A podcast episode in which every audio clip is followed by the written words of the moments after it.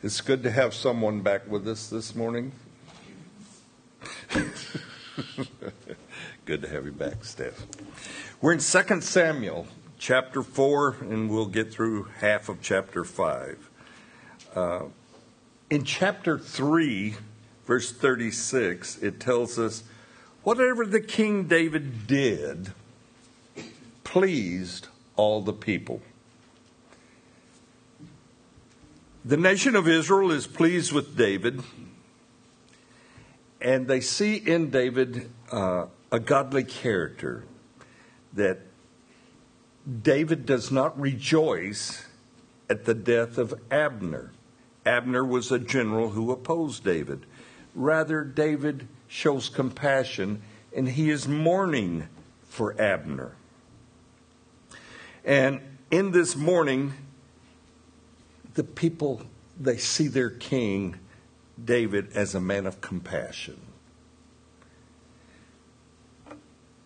When natural disasters hit the United States, the people want to see our leaders reach out with compassion. Uh, and usually they do. And I have to take my hat off to those politicians that are that are willing to show heartfelt sympathy for those that have suffered.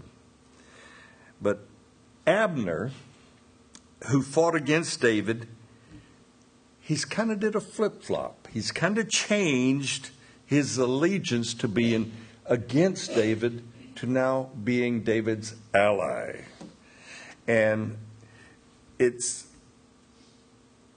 it's interesting that Abner is a demonstration, he's evidence that it's never too late to turn your life around.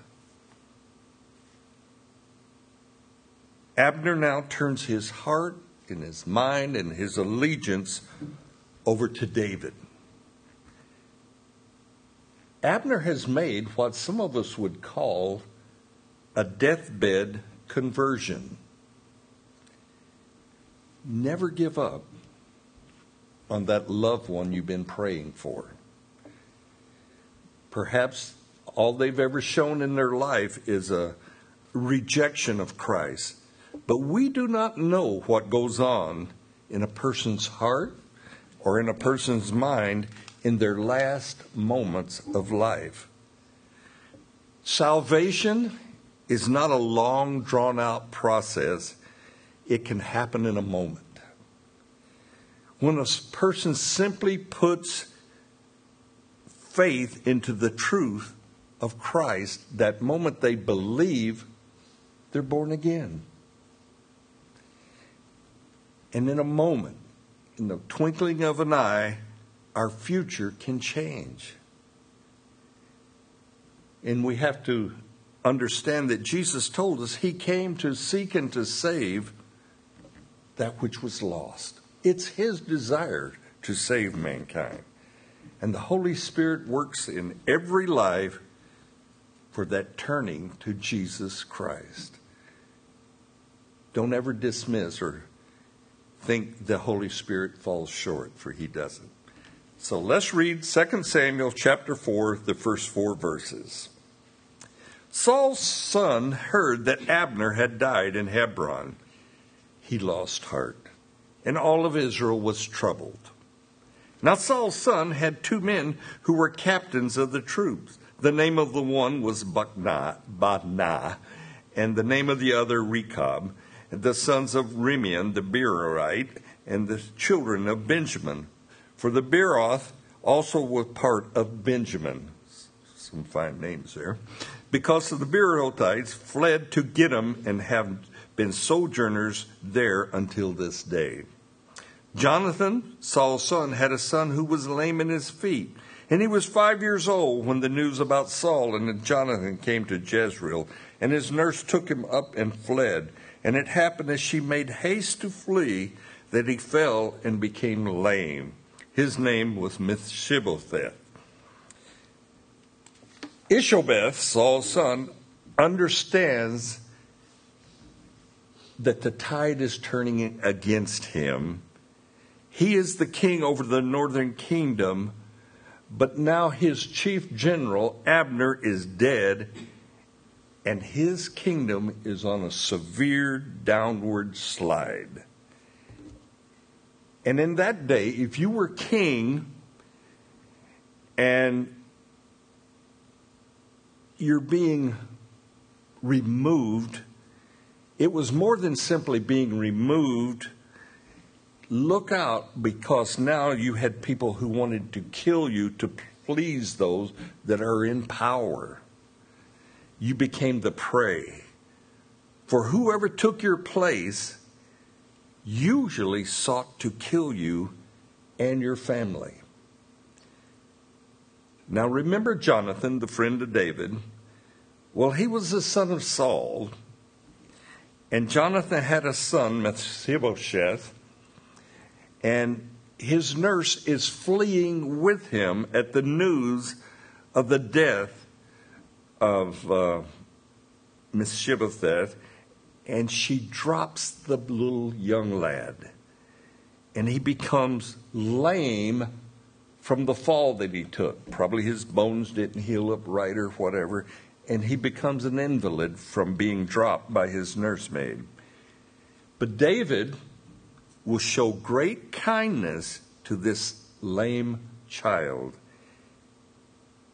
And this is the beginning of the purge of Saul's family. So let's pick up verse 5 in 2 Samuel 4. Then the sons of Rimmon the Beerothite, Rechab and Baanah, set out and came at about the heat of the day to the house of Ishbosheth, who was lying on his bed at noon. And they came there all the way into the house as though to get wheat, and they stabbed him in the stomach. Then Rechab and Baanah, his brother, escaped. For when they had come into the house, he was lying on his bed in his bedroom. Then they struck and killed him, beheaded him, and took his head, and were all night escaping through the plain. And they brought the head of Ishbosheth to David at Hebron, and said to the king, Here is the head of Ishbosheth, the son of Saul, your enemy, who sought your life, and the Lord has avenged my lord the king this day of Saul and his descendants. But David answered Rechab and Baanah his brother, the sons of Rimmon and the Beerothite, and said to them, As the Lord lives, who has redeemed my life from all adversaries. When someone told me, saying, Look, Saul is dead, thinking to have brought good news, I arrested him and had him executed in Ziklag. The one who thought I would give him a reward for his news, how much more?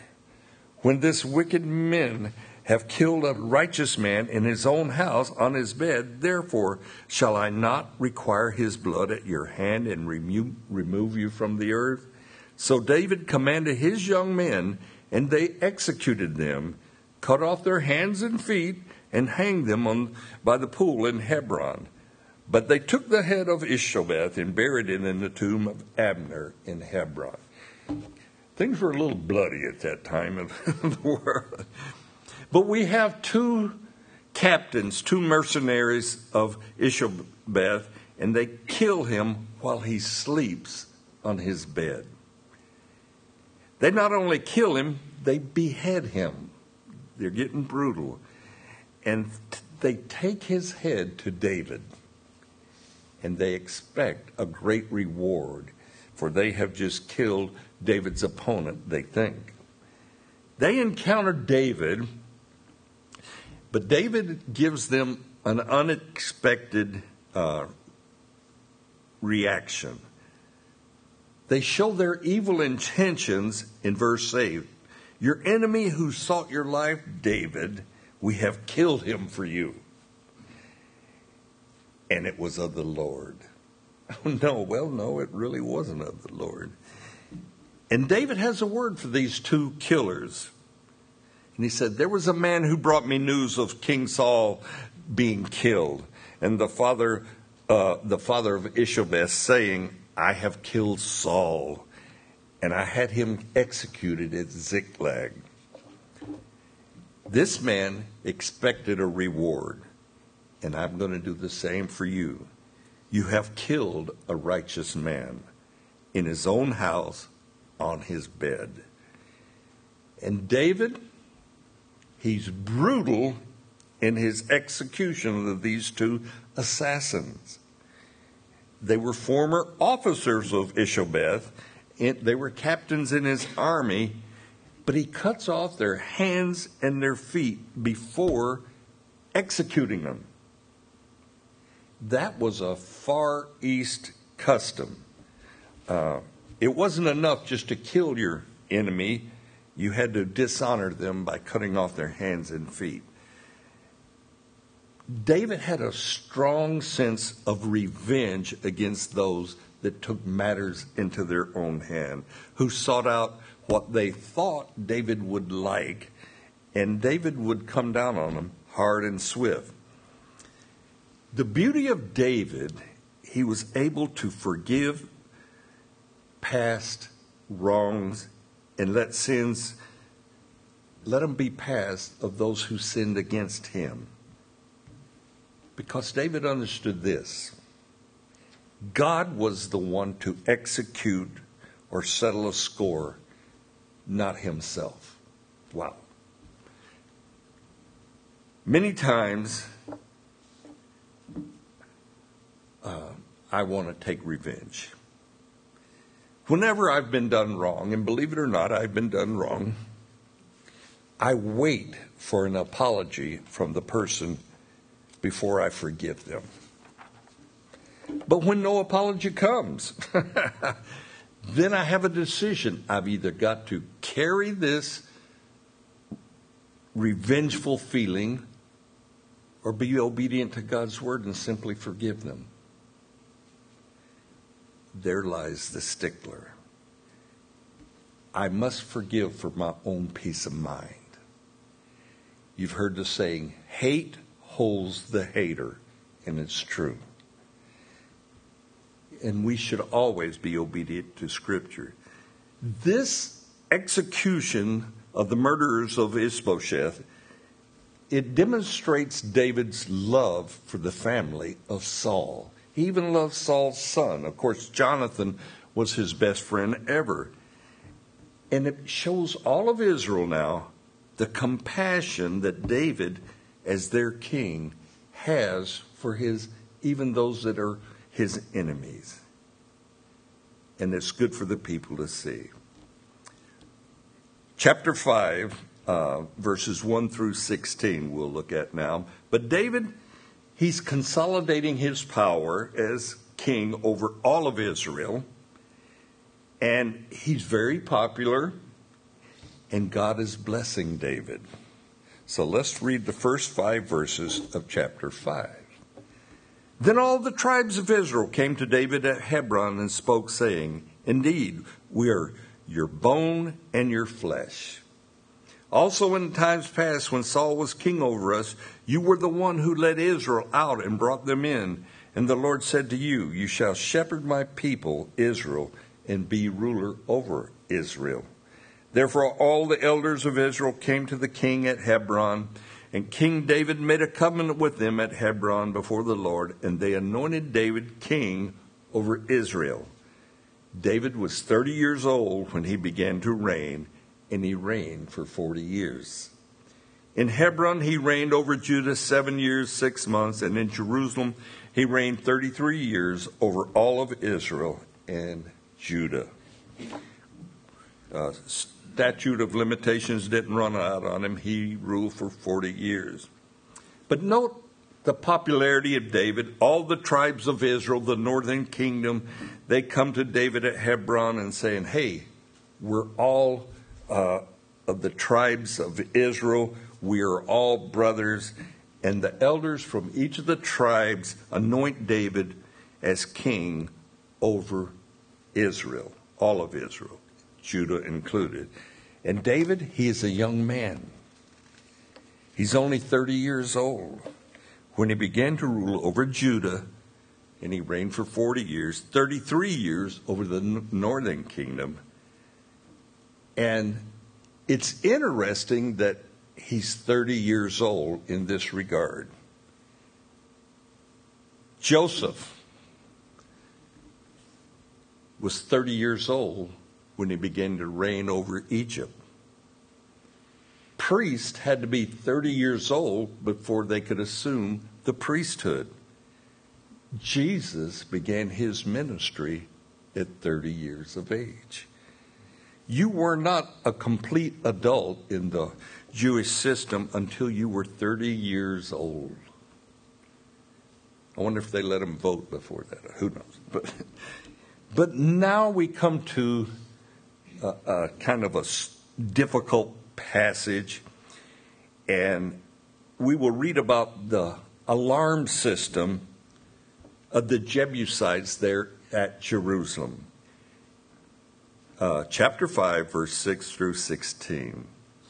And the king and his men went to Jerusalem against the Jebusite, the inhabitants of the land, who spoke to David, saying, You shall not come in here, but the blind and the lame will repel you, thinking David cannot come up there.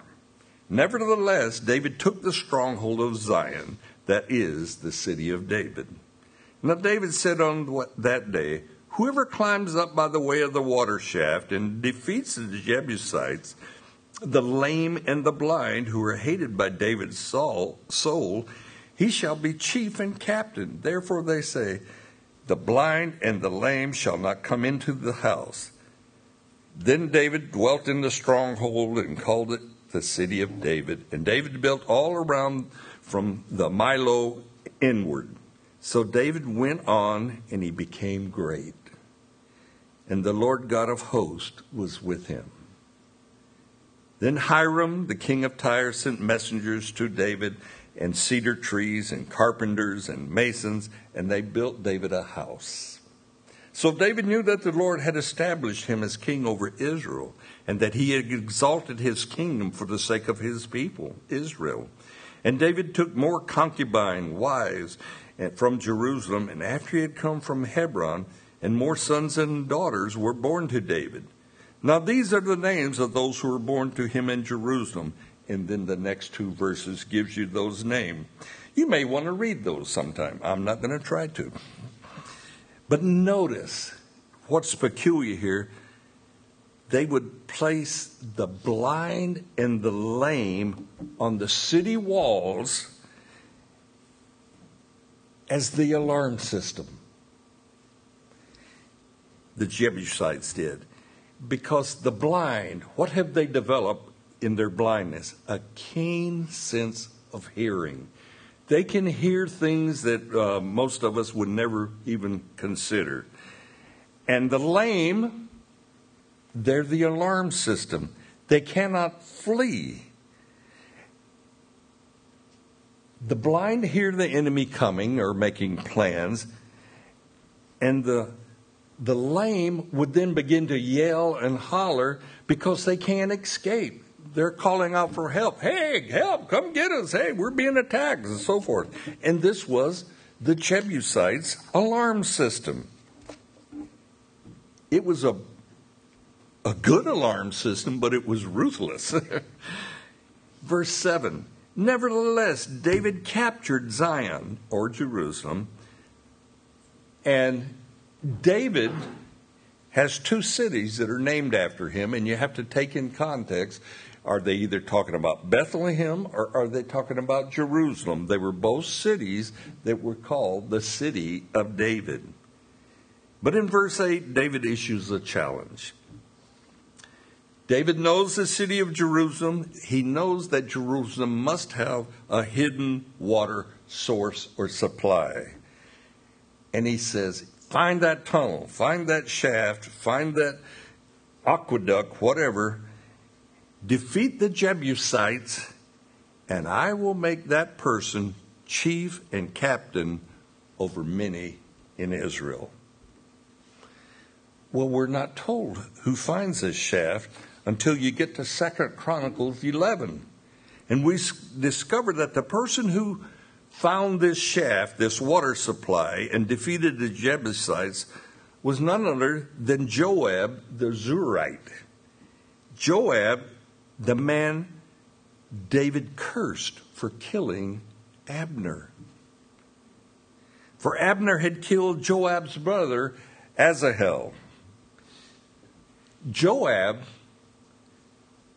was a soldier's soldier. He, he was like many of us. He had good qualities and he had bad qualities also. But Joab was obviously courageous and bold as a warrior. Joab was a decisive man. There were no gray areas in his life.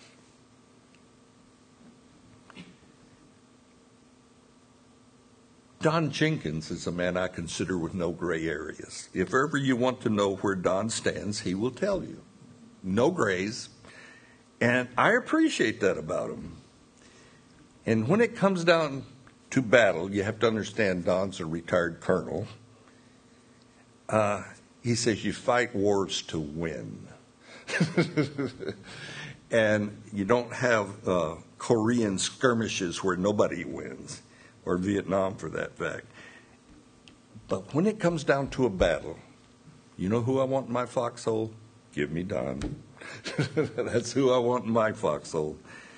But these lame and these blind men, the alarm system for the Jebusites, it, we're told that David's soul hates them. For they were using their handicap in a devious way against Israel. In some third world countries, begging is a way to survive, to make a living. And some parents put their children on the street at an early age to be little beggars. And some parents will even lame, hurt their children, handicap them so they will make more money begging because they're, they receive more sympathy. David recognizes these blind and lame watchmen and he hates them because of their occupation. That may seem a little harsh, but the Lord required in sacrifices a perfect lamb.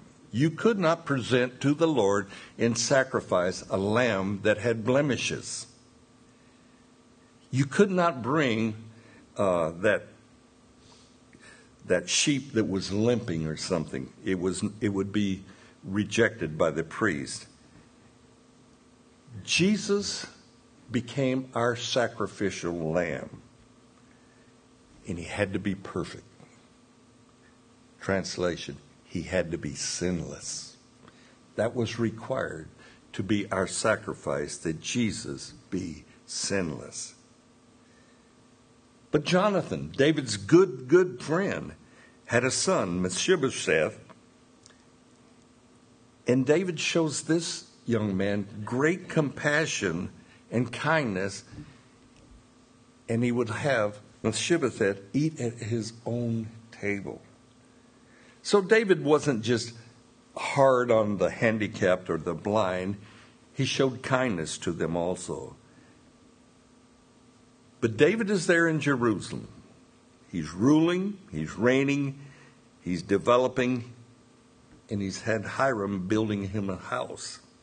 In verse 10, David becomes great and the Lord of hosts was with him.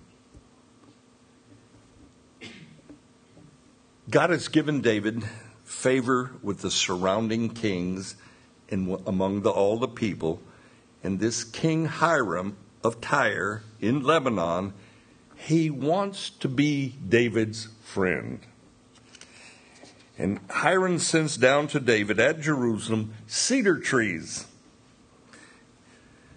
he sends down carpenters, masons to build David a house. The cedar trees of Lebanon were highly sought after timbers because cedar doesn't decay easily. I recently read uh, in an article uh, just slightly before this time period you could walk from Morocco on the northwest side of Africa to Tyre and Sidon on the east side of African Rift there and whatever without ever getting out of the shade. Today it's a desert, but at that time it was heavily forested and you could walk in the shade all the way from Morocco to Tyre of Lebanon. It's interesting that we have a lot of cedar trees in our area. Some of you may even have a cedar chest. There's a reason that it's made out of cedar, it preserves itself. My old barn, you know, I had to talk about my farm life, has a cedar log structure inside. And cedar trees are good for fence posts. They put them in the ground. Why? They don't rot. But in verse 12, we have a confession and an acknowledgement by David. He is being established as king over Israel, and David is exalted. Why? Because God loves his people and he loves their king, David. The United States is prosperous today because our forefathers writing of a solid constitution and a good bill of rights. We're a democratic nation, electing our own government representatives. We're prosperous because of our great work ethic and brilliance. We are world power because of our military might. Or, or, just perhaps like verse 12 declares, we are blessed and favored by God. Lest you think we are great because of ourselves. I truly believe America is great because we embrace the gospel of Jesus Christ. That's why America is great the very basic truth is that many want to tear down and destroy our belief system. We see those that want to take prayer out of the public arena. They've already took it out of schools. Now, I'm as patriotic as anyone, except maybe for Don Jenkins.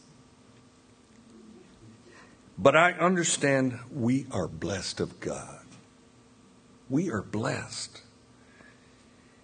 And I have a fear. As America continues to turn its back on the Almighty God, I'm afraid we will eventually fall. And at best, become a secondary world power. I believe our president right now is a man God has set up in office for his own purposes and for our benefit. We're told that those that rule over us, it's no accident that they rule over us. David knew God had established his kingdom because God favored who? The people of Israel. I firmly believe we as Americans enjoy our nation's prosperity and blessings because God favors us as a nation of Christians. Not because of our Constitution, not because of our democratic society, but God favors us because we honor Him. So, what do we refer to? What do we look back upon? How do we thank and seek the face of God, our Lord, for his blessings? Be conscious of why we are blessed. Let me get you to stand. We'll close in prayer.